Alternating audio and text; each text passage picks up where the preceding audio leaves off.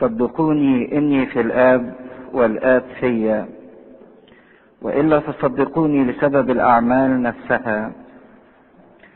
الحق الحق أقول لكم من يؤمن بي. فالأعمال التي أنا أعملها يعملها هو أيضا ويعمل أعظم منها لأني ماضي إلى أبي. ومهما سألتم باسمي فذلك أفعله ليتمجد الآب بالابن. وإن سألتم شيئا باسمي فإني أفعله. إن كنتم تحبونني فاحفظوا وصاياي. وأنا أطلب من الآب فيعطيكم معزيا آخر ليمكث معكم إلى الأبد. روح الحق الذي لا يستطيع العالم أن يقبله لأنه لا يراه ولا يعرفه. وأما أنتم فتعرفونه لأنه ماكث معكم ويكون فيكم. لا أترككم يتامى إني آتي إليكم. بعد قليل لا يراني العالم أيضا وأما أنتم فترونني. إني أنا حي فأنتم ستحيون في ذلك اليوم تعلمون إني أنا في أبي وأنتم في وأنا فيكم. الذي عنده وصاياي ويحفظها فهو الذي يحبني والذي يحبني يحبه أبي وأنا أحبه وأظهر له ذاتي. قال له يهوذا ليس الاسكريوتي يا سيد ماذا حدث حتى أنك مزمع أن تظهر ذاتك لنا وليس للعالم؟ أجاب يسوع وقال له إن أحبني أحد يحفظ كلامي ويحبه أبي وإليه نأتي وعنده نصنع منزلا. الذي لا يحبني لا يحفظ كلامي. والكلام الذي تسمعونه ليس لي بل للآب الذي أرسلني. بهذا كلمتكم وأنا عندكم. وأما المعزي الروح القدس الذي سيرسله الآب باسمي فهو يعلمكم كل شيء ويذكركم بكل ما قلته لكم. سلامي اترك لكم سلامي أعطيكم. ليس كما يعطي العالم أعطيكم أنا. لا تضطرب قلوبكم ولا ترهب. سمعتم إني قلت لكم إني أذهب ثم آتي إليكم. لو كنتم تحبونني لكنتم تفرحون لأني قلت أمضي إلى الآب لأن أبي أعظم مني. وقلت لكم الآن قبل أن يكون حتى متى كان تؤمنون. لا أتكلم أيضا معكم كثيرا لأن رئيس هذا العالم يأتي وليس له في شيء. ولكن ليفهم العالم إني أحب الآب وكما أوصاني الآب هكذا أفعل. قوموا ننطلق منها هنا والمجد لله دائما ابديا آمين. شفنا المرة اللي فاتت السيد المسيح بيقدم نفسه إن هو الطريق وإن هو الحق وإن هو الحياة. وبيقول لفلوبوس إن من رآني فقد رأى الآب لأنه هو في الآب والآب فيه.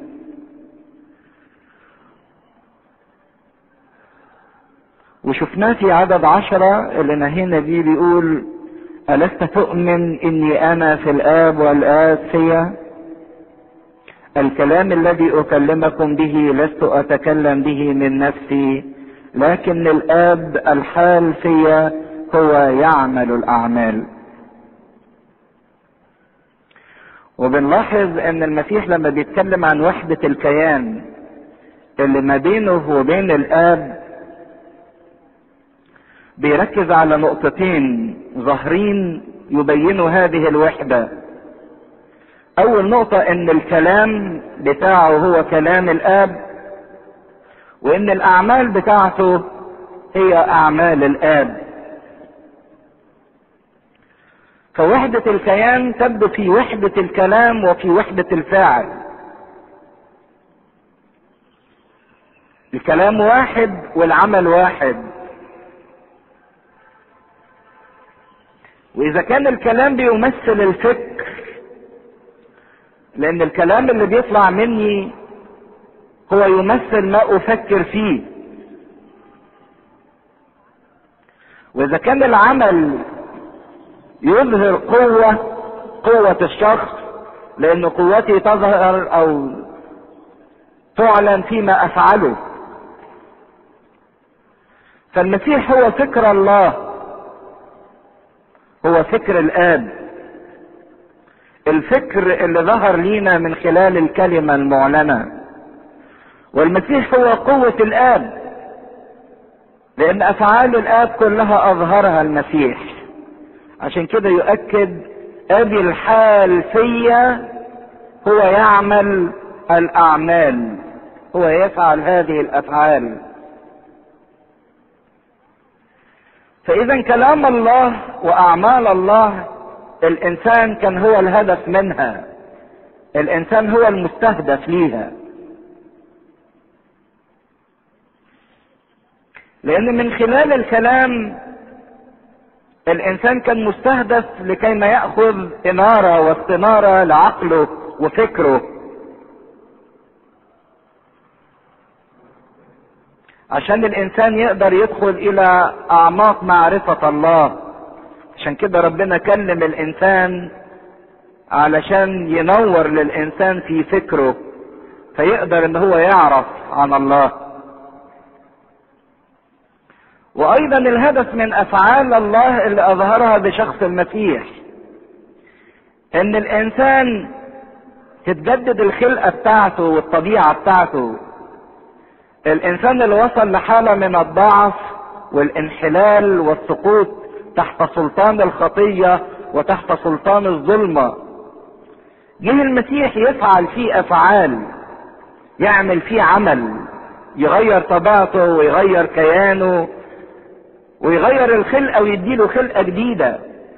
بل إن المسيح جه عشان من وسط أعماله يطبع صورته في الإنسان. يبقى كل إنسان منا على شكل مين؟ المسيح. أنتم الذين اعتمدتم حصل فيكم إيه؟ مين حافظ الآية؟ أنتم الذين اعتمدتم قد لبستم المسيح. صرتم مسيح. فإذا كلام والافعال كان هدفها إنها تعطي استناره لفكر الإنسان وتخلق الإنسان على صورة جديدة اللي هي صورة المسيح. فيصير المسيح هو المثل الأعلى للإنسان. إن كل واحد فينا يبقى عايز يوصل لهذا المثل الأعلى إنه يصير مسيحا.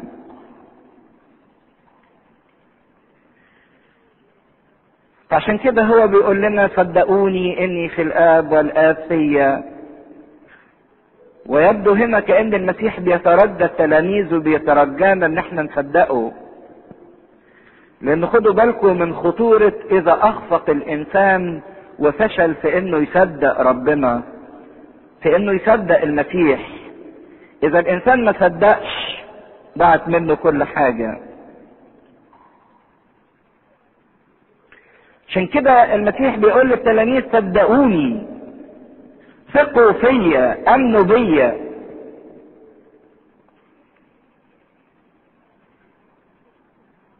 في الآيات اللي فاتت كلها كانت بتتكلم عن علاقة الابن بالآب علاقة المسيح بالآب. لكن بيتكلم إن علاقته بالآب كلامه هو كلام الآب أفعاله أفعال الآب. لكن المسيح لما بيعلن لنا حقيقة مش عشان مجرد إن إحنا نعرفها أو ندركها بذهننا لكن المسيح على طول عايز ناخد الحقيقة اللي بيقولها لنا ونعيشها نطبقها على حياتنا. نستفيد إحنا بيها نعيش بيها. عشان كده راح ناقل الكلام على مستوى حياة الإنسان والفرد العادي.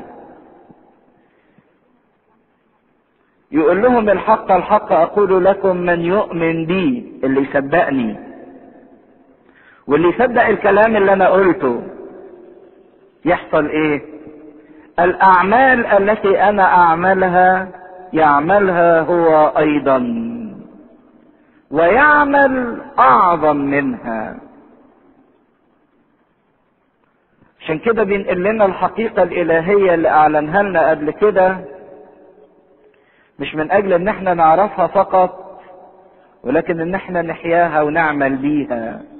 طب إيه هي الحقيقة الإلهية اللي إحنا المفروض نعيشها؟ إن الأعمال اللي بيعملها المسيح إحنا نعملها.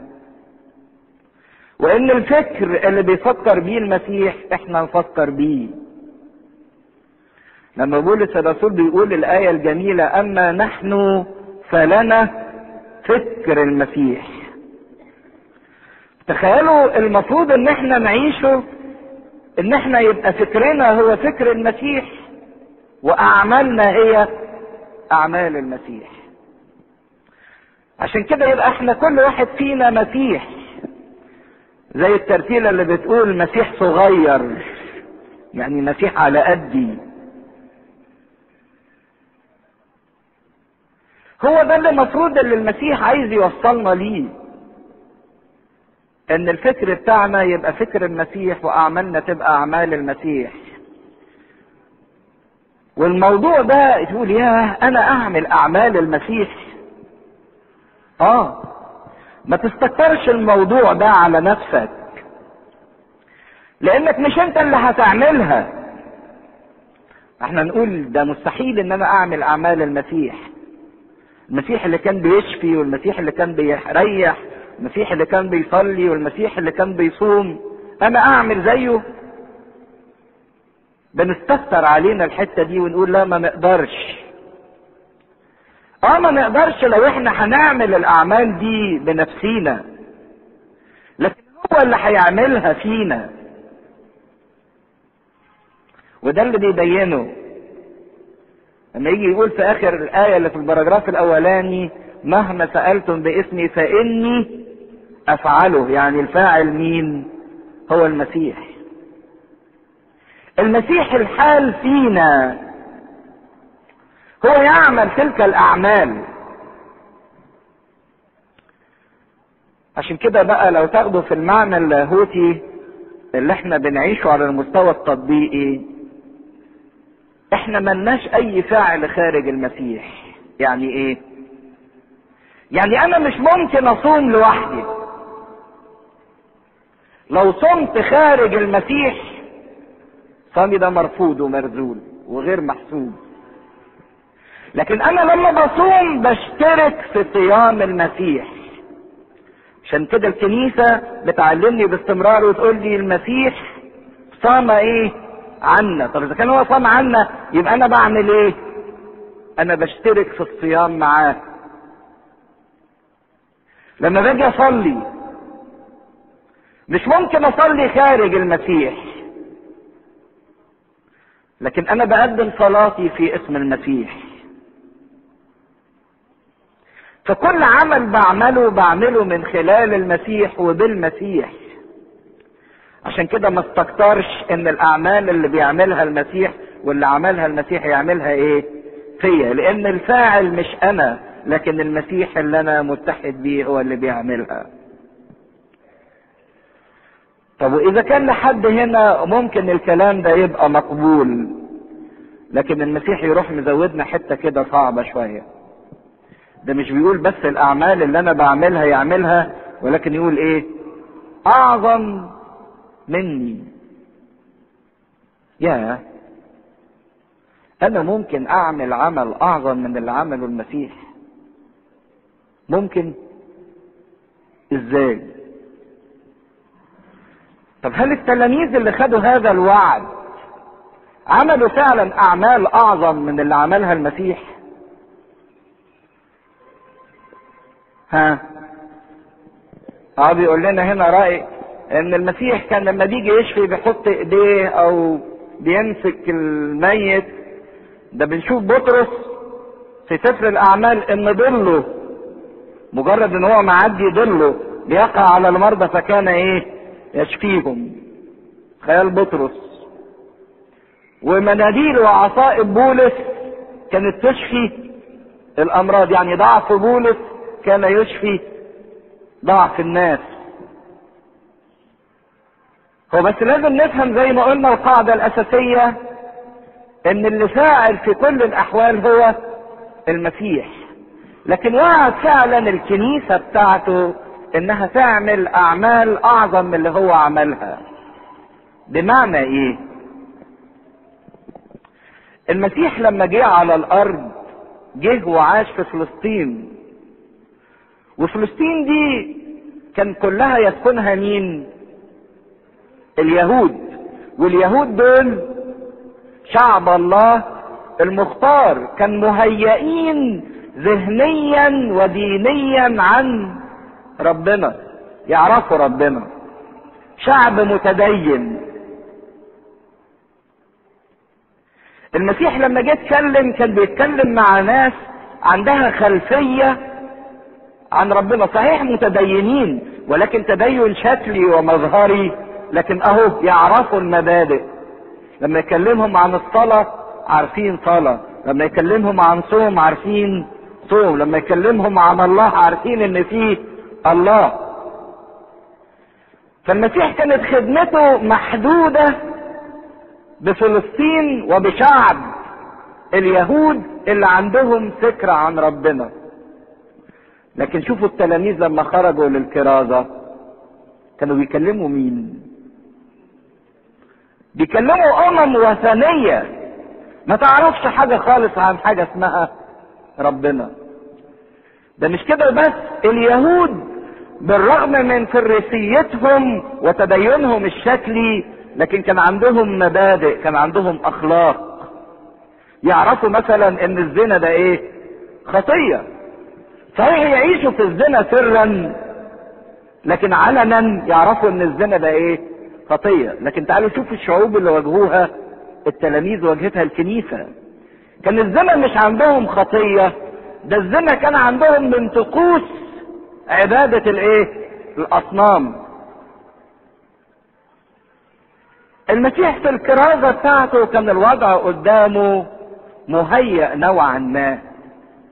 لكن التلاميذ في وضع الكرازة بتاعتهم اتعاملوا اتعاملوا مع شعوب منحطة اخلاقيا جدا ما عندهاش أي فكرة عن التدين ما عندهاش فكرة عن الممارسات الروحية.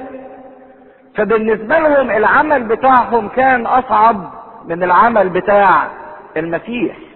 المسيح فضل في منطقة محدودة وفي شعب محدود. لكن التلاميذ لما خرجوا راحوا أماكن مفتوحة وشعوب مختلفة بثقافات وبعادات مختلفة. وكانت المعجزة العظيمة اللي عملوها هؤلاء التلاميذ واللي اتعملت برضك بالمسيح. كانت المعجزة العظيمة إيه؟ مش انهم فتحوا عينين الناس وقوموا مرضى وعملوا كده. لكن المعجزة العظيمة إيه؟ إنهم غيروا حياة الإيه؟ الناس. بالثقافات بالعادات بالانحطاط بالشهوات بالرغبات. ده أصعب إنك تخلي إنسان يكف عن شهوته أصعب كتير جدا من انك تخلي واحد مكسح يمشي.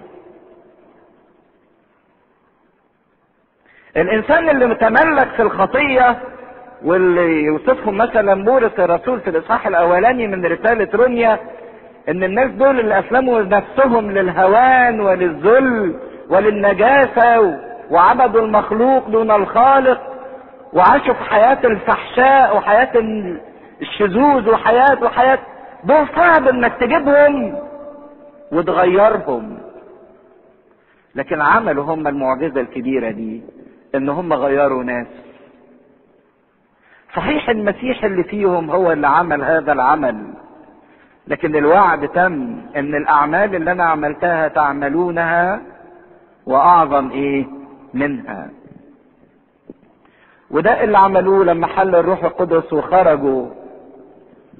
يكردوا في كل المسكونة ويقول عنهم أقوالهم بلغت إلى أقطار المسكونة كلها.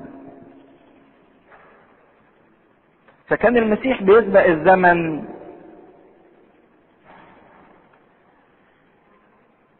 وبيعلن ليهم عن اللي هم هيعملوه.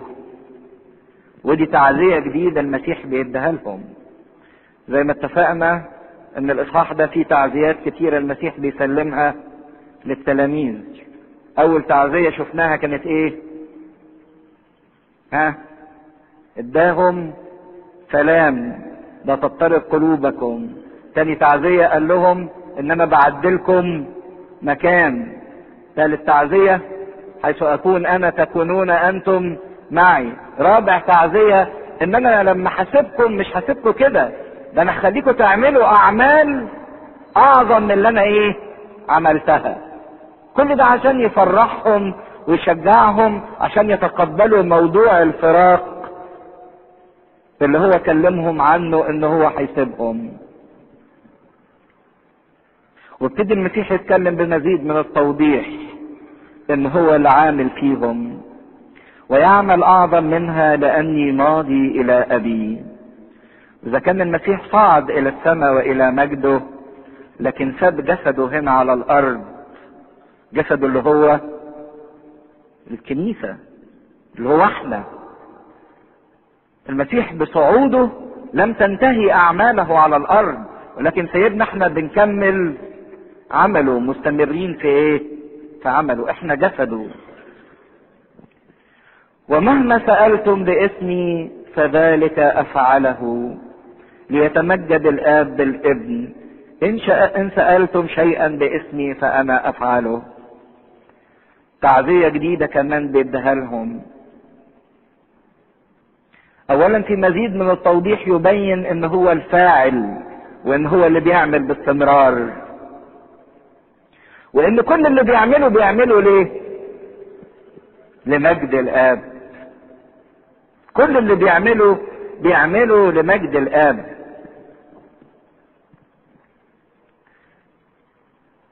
لكن كلمة عجيبة جدا يديها لنا ربنا ويقول لنا مهما مهما دي يعني إيه؟ أي حاجة. أي حاجة وما تستكتروش حاجة. مهما سألتم باسمي. في اسم المسيح. واسم المسيح هو اسم الله. عشان كده كل صلاة إحنا بنقدمها لازم زي ما قلنا قبل كده نختمها بإيه؟ بالمسيح يسوع ربنا. عشان الصلاة دي يتختم عليها باسم المسيح. فإذا كان المسيح هو اللي يقوم بالتنفيذ لما بنقدم له الطلبة مهما كانت باسمه فالاستجابة أكيدة لأن وعده أكيد. مهما سألتم باسمي فهذا أفعله لكم. بس خدوا بالكم. تقول يعني أي حاجة نطلبها نحط عليها اسم المسيح تستجاب. أي حاجة نطلبها نحط عليها اسم المسيح تستجاب أيا كانت. لا لازم تبقى الطلبة مستوفية الشروط. الطلبة اللي انت هتطلبها دي تقدر تقرنها باسم المسيح. تركب أو يركب عليها اسم المسيح. مع واحد مثلا بيطلب شهوة نجسة ويحط عليها اسم المسيح تستجاب. واحد يدعي على واحد ويطلب الانتقام من واحد ويحط عليه اسم المسيح تستجاب. لا لأنها غير مستوفاة للشروط. عشان كده هو بيحدد إن كل اللي هتطلبوه شوفوه يناسب اسم المسيح ولا لأ. عشان كده يقول باسمي مش باسم الذات. لأن إحنا ياما بنطلب طلبات لكن مش باسم المسيح وليست لمجد الله. إحنا بنطلب طلبات لإيه؟ باسم الذات ولمجد الذات. عشان كده ما تستجابش. الواحد يقول دي حاجة حلوة يعني. أي حاجة أنا عايزها أحط عليها اسم المسيح تبقى تعويذة كده تقبل. لا لازم تستوفى الشروط. بان هل أستطيع أن أقرن هذه الطلبة باسم المسيح ولا لأ؟ وإن سألتم شيئا باسمي أفعله. ما زال المسيح يصر ويؤكد كتعزية للتلاميذ ان أنا سايب لكم الاسم بتاعي تطلبوا فيه. عشان كده الآية الجميلة اللي جت في العهد القديم لما يقول اسم الرب برج إيه؟ حصين. إليه يركض الصديق ويتمنع. ولما يقول اللهم باسمك خلصني وبقوتك احكم لي. عشان كده في المستوى الكنسي الحلو الكنيسة بتعلمه لنا ويمكن إحنا بنهمل هذه الطلبة لما بتعلمنا ان إحنا نصلي صلاة يسوع المسيح. فيكم حافظ التسبحة يعرف إن كلمة اتصالية اتصالية يعني ترتيل على اسم يسوع المسيح. يعني مثلا في يوم السبت نقول له أعطى فرحا لنفوسنا ذكر اسمك القدوس. يا رب يسوع المسيح مخلصي الصالح يقول وإذا ما رتلنا فلنقول بعذوبة اسم الخلاص. الذي لربنا يسوع المسيح. عشان كده الكنيسة لما بتعلمنا ترجيد اسم المسيح يا رب يسوع المسيح ارحمني يا رب يسوع المسيح اعني يا رب يسوع المسيح قويني. كان هي صلاة مفيدة جدا ومعزية ومقوية للإنسان اللي بيمارسها واللي بيعيشها. الإنسان اللي بتحجج إن مفيش وقت عشان يصلي مفيش وقت عشان يقف طب ما أنت عندك الصلاة القلبية صلاة يا رب يسوع المسيح. يا رب يسوع المسيح فرحني. يا رب يسوع المسيح اسندني يا رب يسوع المسيح اشبعني. يا رب يسوع المسيح قويني. يقعد الإنسان يردد هذا الاسم باستمرار. كم يكون ليه عمق اختبار في تلك الصلاة عندما يردد اسم يسوع المسيح باستمرار. وهنا تبدو في الآية إن كل طلباتنا واحتياجاتنا وسؤالاتنا ينبغي أن تكون لمجد الله ليتمجد الآب بالإيه؟ بالابن. عشان كده اسألوا إلى الآن لم تسألوا اسألوا تعطوا إلى الآن لم تسألوا شيئا باسمي. بعد شوية المسيح يقولها لهم. عشان كده ينبغي إن إحنا نطلب ونلح في الطلبة والسؤال لكي ما يتمجد الآب بالابن. عندما يفعل الابن في حياتنا ما نطلبه يكون هذا لمجد الآب السماوي. فالمسيح هنا بيدينا وعد خاص بأنه يحط كل إمكانياته لينا ويدينا رهن سؤالنا إذا رفعنا الصلاة باسمه وتمسكنا بهذا الاسم. تبي يكلمهم في عدد 15 ويقول لهم إن كنتم تحبونني فاحفظوا وصاياي. كأن آخر حاجة بيوصي عليها السيد المسيح هو حفظ الوصية. علامة المحبة الطاعة. احفظوا وصاياي مش بمعنى إنكم تحفظوا وترددوها زي البغبغانات. لا حفظ الوصية هنا بمعنى إيه؟ العيشة بالوصية. طاعة الوصية تنفيذ الوصية هو ده حفظ الوصية. لأن الحاجة الوحيدة اللي تحافظ على كلمة ربنا في حياتي مش إني أحفظها وأرددها ولكن هي إن أنا إيه؟ أعملها أعيشها. فاذا كنت المسيح بيقول لهم إذا كنتم بتقولوا إنكم بتحبوني وزعلانين إن أنا همشي وأسيبكم فعلامة الحب مش إبداء المشاعر. علامة الحب مش إبداء المشاعر ولا ترديد كلمات. ولكن علامة الحب هي الطاعة للمحبوب تنفيذ كلام المحبوب. عشان كده ياما أبناء بيضحكوا على الآباء وياما ناس بتضحك على الناس التانية تقول لهم إحنا بنحبكم وممكن يعني ينزلوا لهم دمعتين وهم بيقولوا عشان يعني متأثرين بهذا الحب. أو ممكن يقولوا لهم كلمتين حلوين عشان يبينوا هذا الحب. لكن عمرهم ما بيفكروا إن هم يريحوا اللي بيحبوه بإن هم يطوعوه. لو أنت بتحب واحد وعايز تريحه الحب العملي هو إنك إيه؟ تطيعه. لو طعته ونفذت كلمته يبقى أنت فعلا بتحبه. لو طوعته يبقى انت بتريحه. وبتريحه لانك بتحبه. عشان كده التعبير العملي عن الحب هو الطاعة مش ابداء شوية كلمات أو مشاعر. وده اللي كان بيصر المسيح ان هو ينبه الذهن التلاميذ عليه. إن كنتم تحبونني فاحفظوا وصاياي. تعزية خمسة يوعدهم بيها المسيح. وأنا أطلب من الآب فيعطيكم معزيا اخرا ليمكث معكم إلى الأبد.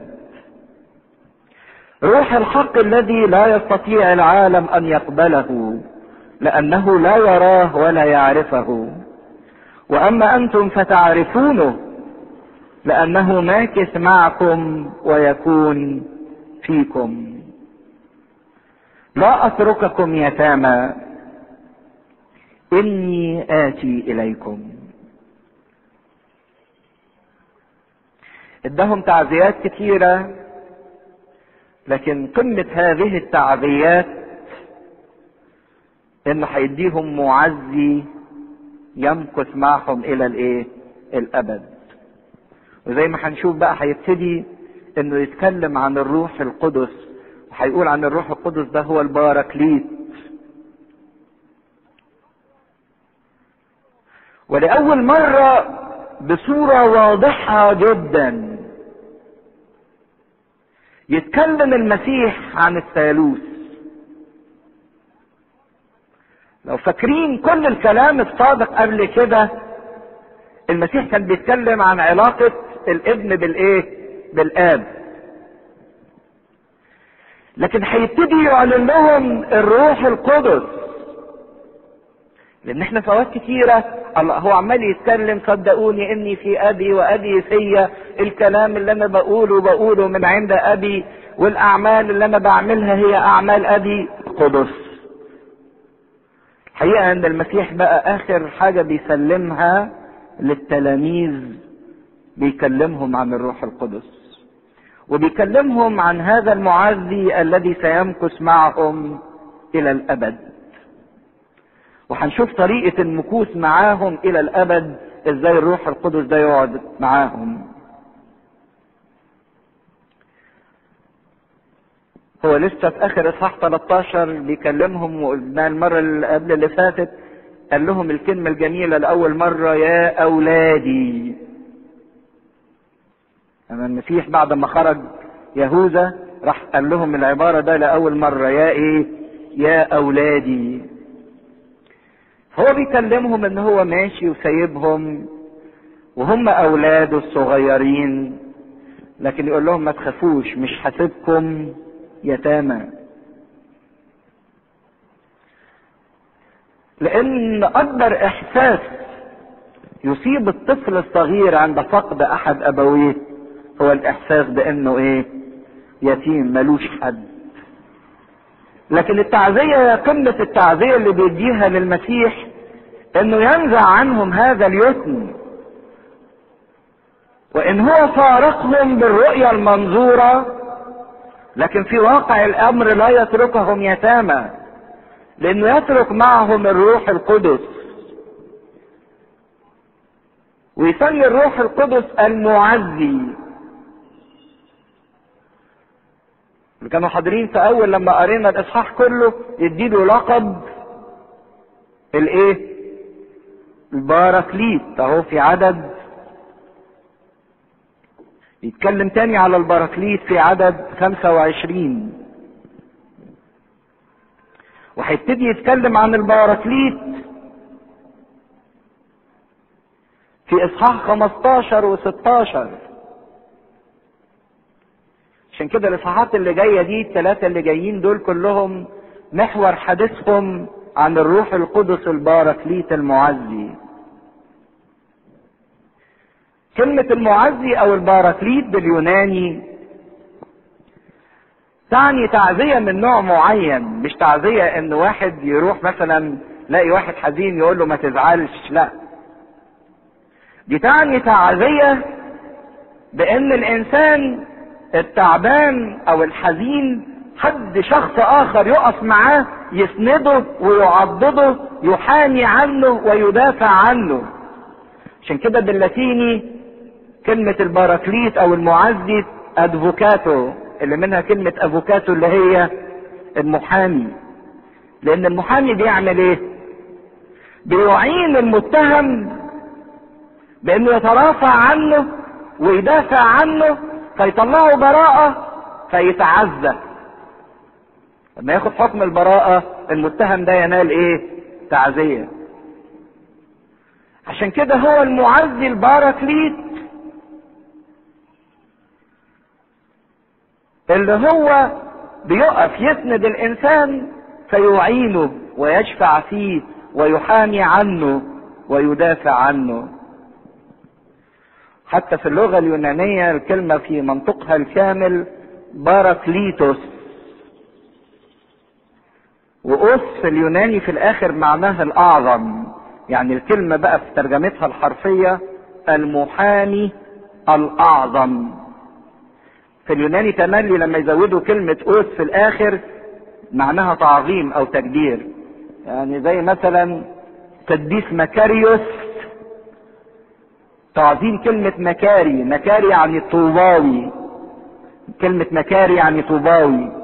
لكن لما يقولوا مكاريوس يعني الطوباوي الأعظم. أنطوني أنطونيوس. فكلمة باراكليتوس يعني المحامي الأعظم. اللي هو يجي ويقف جنب الإنسان يسنده ويعينه.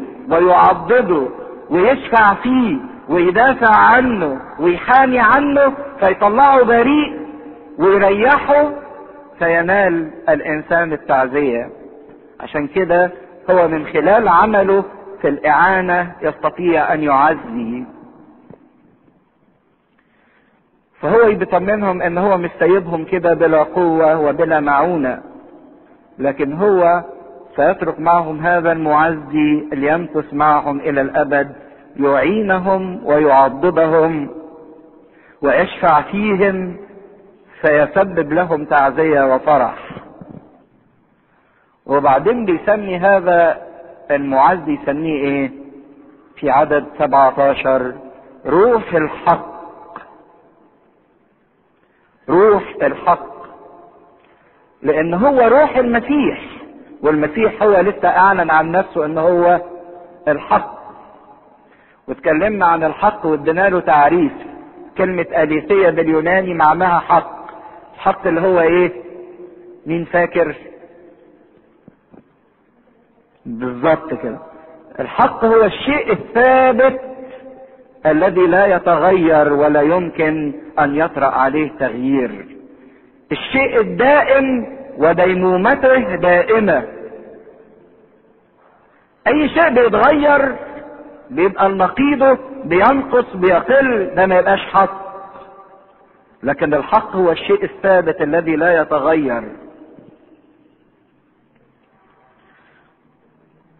عشان كده يسمي الروح القدس بأن هو روح الحق. لأن المسيح هو الحق الذي لا يتغير. اللي ليه ديمومة ثابتة دائمة. فكل حاجة بتتغير ليست من الحق ليست من روح الله. كل ما هو قابل للإزدواج أو للتغيير هو ليس حق بل هو خداع. يعني الفرح اللي ينقلب لحزن ده مش حق مش فرح حقيقي. النور اللي تتحول لضلمة ده نور غير حقيقي. لكن النور الثابت اللي ما بيتغيرش هو ده النور الحقيقي. الفرح الثابت اللي ما بيتغيرش ده هو الفرح الحقيقي. كل ما ينقلب ضده أو في صورة متحركة معرضة للضياع أو للنقصان أو للزيادة ده خداع ما هوش حق. لكن الروح القدس هو الحق القائم الثابت الذي لا يتغير ولا يتبدل ولا ينقص. طب إيه فايدة الكلام ده؟ وده مهم في إيه؟ خدوا بالكم لأن اللي هيبقى عنده روح الحق اللي هيبقى مليان بالروح القدس هيصل إلى حالة الثبات. لكن الإنسان اللي ما عندوش روح الحق اللي مش مليان بالروح القدس هيبقى معرض للتقلبات. شوية يطلع فوق وشوية ينزل لتحت. شوية فرحان شوية زعلان. شوية غني وشوية تانية فقير. شوية في سلام وشوية في كآبة. الإنسان اللي بيتغير ويتقلب بتقلبات الجو أو بتقلبات العالم أو بتقلبات الظروف. الإنسان ده لسه ما اتملاش بالروح القدس. لكن روح الحق ده الروح الثابت. عشان كده الإنسان بقى تشوفوا الناس اللي اتملوا بالروح القدس وعاشوا فعلا عملية الروح القدس ما تلاقوهمش بيتقلبوا بتقلب الظروف وتغير الظروف. يعني بولس الرسول لما بيتكلم على إنه فقير لكن فقره ده ما أثرش فيه. يقول كفقراء ونحن نغني كثيرين. كأن لا شيء لنا ونحن نملك كل شيء. كحزانة ونحن فرحين.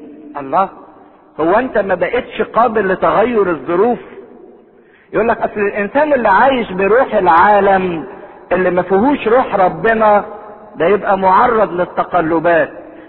يوم ما يبقى معاه يبقى غني. ويوم ما يتاخد منه يبقى فقير. لكن اللي عايش بروح ربنا لا الغنى يغره ويخليه يتكبر ولا الفقر ينكد عليه ويخليه يحس إن هو أقل من إيه؟ من غيره. لأن يوصل للحالة اللي قال عنها بولس الرسول تعلمت أن أكون مكتفيا بما أنا فيه. تعلمت أن أجوع وأن أشبع. لكن مش حاسس بالفرق لأن روح ربنا اللي جوايا يخليني في حالة الاستقرار. لكن النفس اللي هي بتخضع للتقلبات ومركزة على الظروف ومركزة على العالم بيديها إيه وبياخد منها إيه؟ شوية يديها صحة شوية يديها مرض أو ياخد منها الصحة فتبقى مرضى. لكن شوفوا بولس الرسول ما خضعش لتغيرات المرض لأن ربنا قال له كده تكفيك نعمتي لأن قوتي في الضعف إيه؟ تكمل. اللي فيه روح الحق روح ربنا يقدر يعيش حياة الاستقرار. لكن اللي لسه حياته متشعلقة بروح العالم اعرف انك هتبقى شوية فوق وشوية إيه تحت لانك معرض للتغيرات. لكن عشان تستقر لابد ان انت تمتلئ بالروح القدس. ودي النماذج اللي بنشوفها للقديسين اللي عاشوا